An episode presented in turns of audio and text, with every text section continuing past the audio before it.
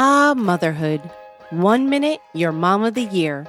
I love you, Mommy. Then the next, mm, not so much. From bath time to bullying, from potty training to puberty, parenting is full of challenges. But one thing is for certain you are not alone. Welcome to Modern Mom Probs. I'm your host, author, mother, parenting expert, Tara Clark. Join me while we tackle today's modern mom problems. Welcome back to Modern Mom Probs. I'm Tara Clark. I'll be your host for this episode and your guest. That's right, it's just me today. I'm flying solo. So today's topic is modern mom problems. Now, I know what you're going to say. Tara, isn't every episode about modern mom problems? And yes, you are right, that's true. But in addition to being the name of the show, I recently polled my Instagram followers with this question What is one modern mom problem you're currently dealing with? Now, it's a loaded question because depending on their season in life, moms and parents in general contend with a lot of different issues. The answers range from affordable healthcare to being a single mom to the housing market to even co parenting with a jerk. But one answer kept popping up over and over again, and that was screen time. Screen time and teens, screen time and mom guilt, getting your kids off screens without having to entertain them 24 7. So naturally, this topic begged to be addressed, and this episode was born. So, in this episode, we're going to break down screen time, its benefits and risks, and some tips on how to live in harmony with your devices. Because you and I both know they're not going anywhere for a while. As someone who's on screens a lot for work, I understand both the draw and the struggle. The appeal of letting your child play on the iPad while you finish up some work on your laptop. And then the struggle of having him finish up what he's doing in order to eat dinner or brush his teeth or just about anything to continue on with his day. And as I said before, I should really start by saying that screen time is a major issue in our house. I work from home, and my nine year old son, when he's home, he and I often sit side by side and we work on our respective devices. It's sort of like parallel play, which is something that younger children and toddlers tend to do a lot of. It's great for a while, and it really can be a bonding experience for both of us. Sometimes I'll show him an article in the news or I'll ask him if something's funny. He'll show me something that he's working on and say, Hey, check out my Minecraft world or this thing that I'm doing in Roblox. And it really is a nice way for us to be together and bond while still getting our own individual screen time. But sometimes, once it's time to wrap up, the screen fiend rears its ugly head. So, what's the screen fiend, you ask? It's something that I've coined myself. The screen fiend is a personality change that I see when screen time has to come to an end. I'm curious if it happens in your house too. The screen fiend is what I like to call like the crying, not wanting to hand over the device goblin that sort of rears its ugly head. And then it becomes a power struggle dynamic between you and your child to hand over the device. And like I said, sort of adjust and come back to reality. To combat the screen fiend, it's really important to set boundaries and to communicate with your children about their screen usage. So when I was researching and writing my book, I had reached out to clinical psychologist Rebecca Kennedy, PhD. Now, if that name sounds familiar, it's Dr. Becky before she officially became the Dr. Becky that we all know and love. And so when I was interviewing her for, like I said, researching my book, she had offered this incredible advice. So I'm going to share a little bit of this advice from you. It's, like I said, it's, it's found in my book and Dr. Becky is always a wealth of information.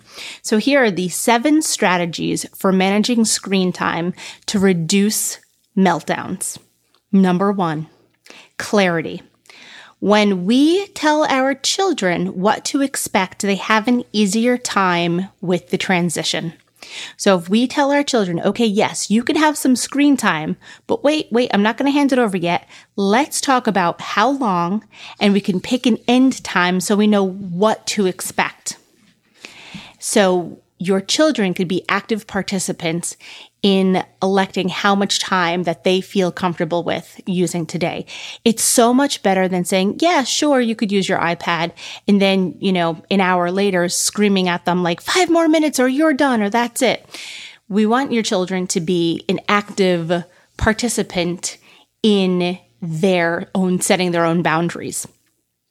So number two, emotional vaccination. Before you start the screen time, pause and think with your child about how ending it will feel. Because when we predict our toughest feelings, our body feels more in control than when those feelings arrive. So also, if, if we could think about cutting out some of the screen time ending protests with our kids with sort of some laughter and some lightness, then we could all wind together and connect in a more meaningful way. And for number three is wishing. So it's important to reframe our child's complaint as an unfulfilled wish and to sort of speak to that wish. So you could say something along the lines of, ugh, you really wish that you could have another show, right? Or, you wish you could make screen time decisions for yourself, huh? When we do that, our kids feel seen, that we recognize and validate their wishes. Number four is remember family jobs. As parents, we have to make decisions that we feel are best for our kids. Our children do not have to like these decisions, but when our kids don't like things, it's their job to express their feelings. It's our job as caregivers to be consistent in our boundaries.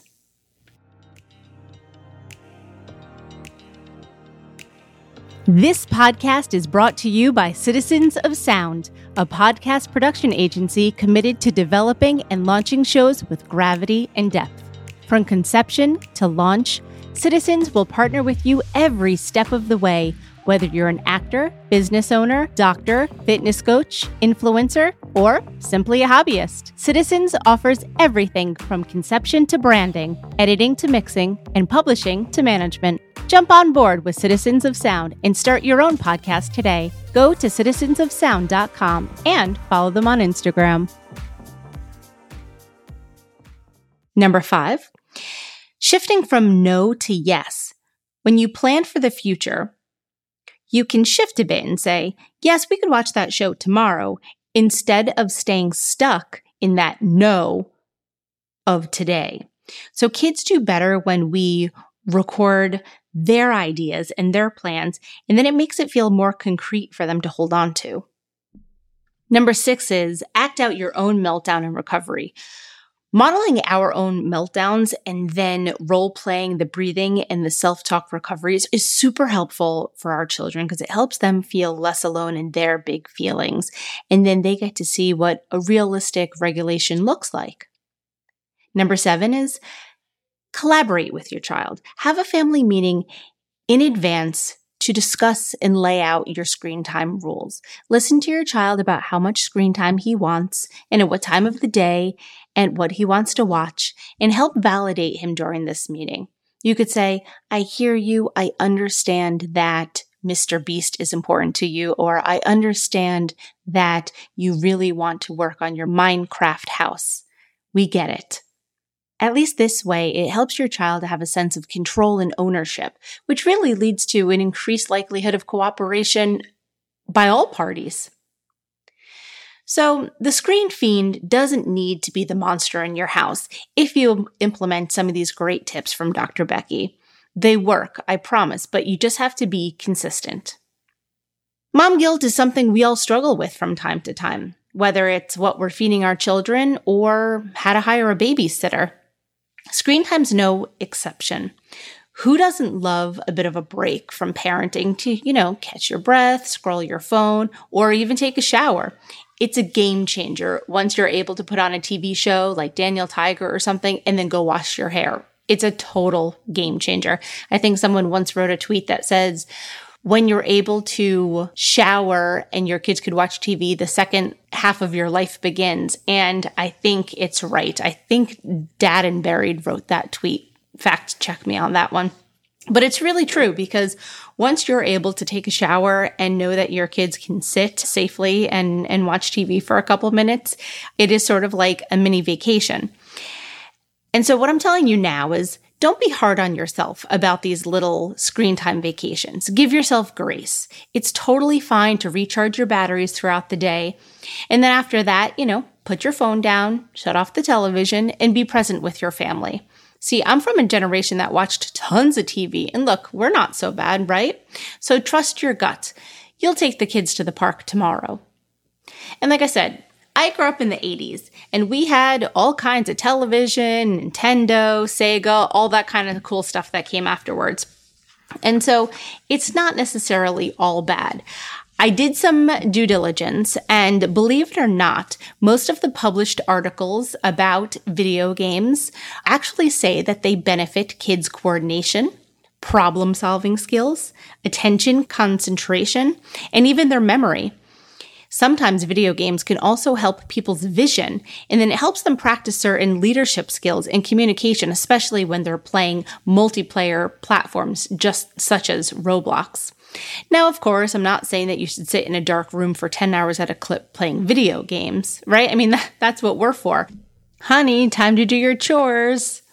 Look, social media has been good to me. I've built an Instagram community by hearing the stories and jokes of mothers and sharing my own. And social media has a lot of positive aspects. It could be inspirational, it could be informative, it could forge a community. There's so many other wonderful attributes to it. But as you well know, social media can also have a darker side. It can perpetuate unattainable perfection in the forms of photoshopped pictures, filtered faces, curated settings. We get it. We've all seen those pics. And in addition to that, these platforms have been designed to keep our eyeballs on them. The whole very nature of them is to keep our eyes on the app for as long as possible, whether it's to our detriment or not. And, and sometimes, unfortunately, it can lead to addiction, whether it's Instagram or TikTok or Roblox. Our phones and our platforms and the leaders behind them want our eyeballs and they want our time. And I think that is a major, major issue right now. And I think that's part of why when moms are saying screen time is a major problem, it is because what's different from when we were kids playing Sega or you know Super Mario Brothers is that those games were not programmed in a way to keep us there all day, to keep us there by ourselves essentially. Programs nowadays are designed to keep you there for as long as possible so that you constantly are getting that dopamine hit, dopamine hit, dopamine hit over and over again. And physiologically, our bodies then get so used to that dopamine high that it's hard to come down from. It's hard to stay clear of that when we're so accustomed to grabbing our phone and checking something, getting a quick dopamine hit grabbing our phone and playing a quick game and getting that hit again. And so between the dopamine hits and between the way that these platforms are designed, it, like I said before, it could lead to addiction. And so there's no denying that there is a direct link between social media use and negative mental health and low self esteem. And what I want to impart today is that social media addiction is a real thing. If you've ever posted content on social media and then you reached for your phone a few minutes later to check the likes and the comments, you know what I mean. Anticipating those likes, the comments gives us that dopamine hit and it only really reinforces that behavior and keeps us doing it again, right? It's a motivating thing. It, we reach for it time and time again. So, since smartphones and social media clearly are not going anywhere, it's up to us, the users, to modify our behavior. So it's like, what are some of the things that we can do to live in harmony with our phones, in harmony with social media. And so, as a heavy social media user, I understand the all encompassing pressures and pings and notifications from these platforms. And so, here are some of my recommendations for not getting too sucked in. The first one would be limit your social media use. Most phones now have apps built in, which is like a digital wellness app. If you don't have one on your phone, you could download them for free. And those apps help you set screen time use. And so you can lock and unlock certain goals. Do you want to, you know, close down social for a few hours? Do you want to shut off everything for a few hours? The digital wellness app can let you do that. Another thing would be turn off notifications, especially for Facebook, Instagram, TikTok, all of the social platforms. Those are just constantly ping, ping, ping, ping, ping. You know why? Because they want your eyeballs. They want you to pick up your phone and they want you to forget what you were doing and get lost in TikToks or get lost in your DMs. They want you to forget why you even grabbed your phone in the first place. And it may have been something as simple as just wanting to check the time. I know that happens to me all the time. So try to remove the notifications to really simplify and streamline things. Obviously, you could keep notifications for texting and for phone calls because you never know when your children's school is trying to reach you. That's probably some of the only actual real phone calls I ever get nowadays, anyway, between that and spam. Another thing that you could do with your phone is turn on focus mode if your phone has that option. It will gray out or block the use of certain applications so that you could focus for a period of time. That goes back to the digital wellness app that I was talking about, but the focus mode is, is really neat because you can set the time duration on it and it really straight up just grays out your phone.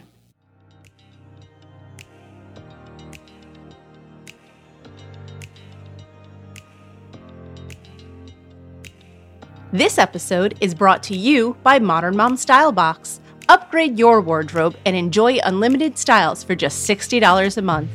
Modern Mom Style Box is the first rental clothing subscription designed exclusively for moms and moms to be. Get started today with a free trial. Use promo code PTO. Another thing would be charge your phone in a different room from your bedroom. It will reduce your temptation to grab and grab and grab it again. When you go to bed at night, don't keep your phone on your nightstand. Put it somewhere further, maybe keep it in a different room altogether, keep it in the kitchen.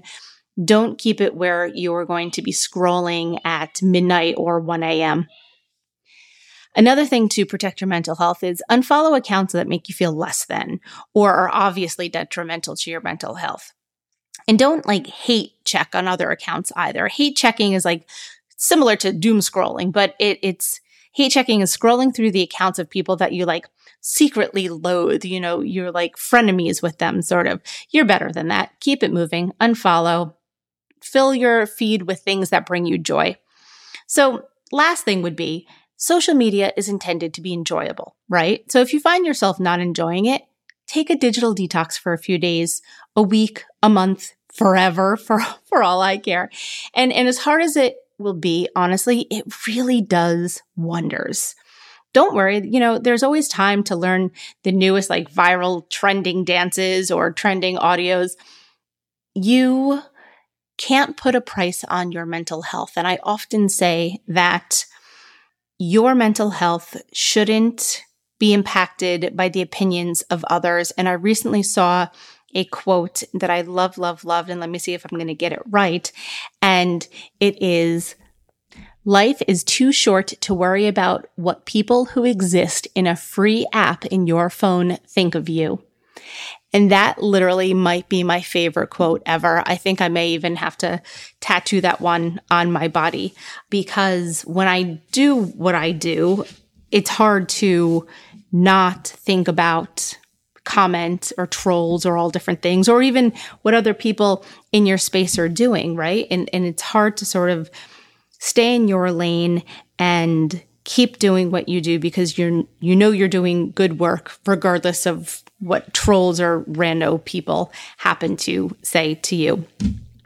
But going back to social media and addiction and phone and addiction, if you feel that you are truly addicted, where you're having sweats about using your phone or not using your phone, you have anxiety about using your phone or not using your phone, you're feeling antsy or twitchy or you're lying about your phone use or that you're doing it secretly secretively where you're you're doing it where you don't want your family to know that you're using it quite as often as you are you may be addicted. And that's okay. There is help available a great resource is www.addictioncenter.com.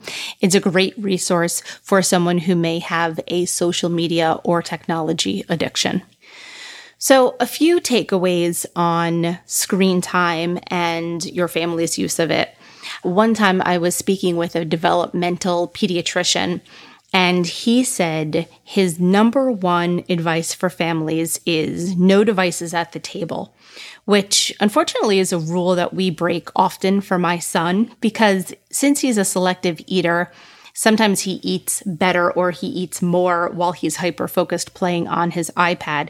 Now, I know that directly goes against what the pediatrician said, but because one should be focusing on their meal and on the food and, and mindful eating. But at the same time, I still want my son to be able to get the calories and, and sit down long enough to be able to finish his meal. So it's sort of a slippery slope with that in our family. But my takeaway would be for you no devices at the table if you can help it. Try to engage with each other, be present with each other, enjoy your food, practice mindful eating. Another takeaway is finish up device use at least two hours before bedtime, especially the iPads, especially the phones, anything that's really close to your face. Obviously, television shouldn't be used two hours before bedtime, but sometimes we like to watch a movie before bed and we practice family movie night on Friday nights. And so that's not quite two hours before bedtime. But hey, look, nobody's perfect, right? As I mentioned before, another takeaway would be don't keep your device near your bed at night. Leave it on a dresser, leave it in the kitchen, leave it anywhere where you're not going to be scrolling it at three o'clock in the morning. And my last and most important takeaway, and it is sort of our motto for our family, is People are more important than screens. And I'm going to say that again. People are more important than screens. From a very early age, I always taught my son that if someone's speaking to you while you're on your iPad, I know it's hard to transition, but you have to stop what you're doing and you have to look at the person and you have to make eye contact and you have to acknowledge them because people will always come first. The games and the videos and the iPad nonsense will always be there, but our grandparents will not always be there. We will not always be there. And so it is so important to acknowledge people first. So that's my experience with screen time. And it's a work in progress. You know, it's a juggling act for my husband, my son, myself, but, you know, we're going to get through it together. And I'm curious to hear about your experiences with screen time in your family as well. I hope you enjoyed this episode of Modern Mom Probs. I'm your host and your friend, Tara Clark. Thanks for listening.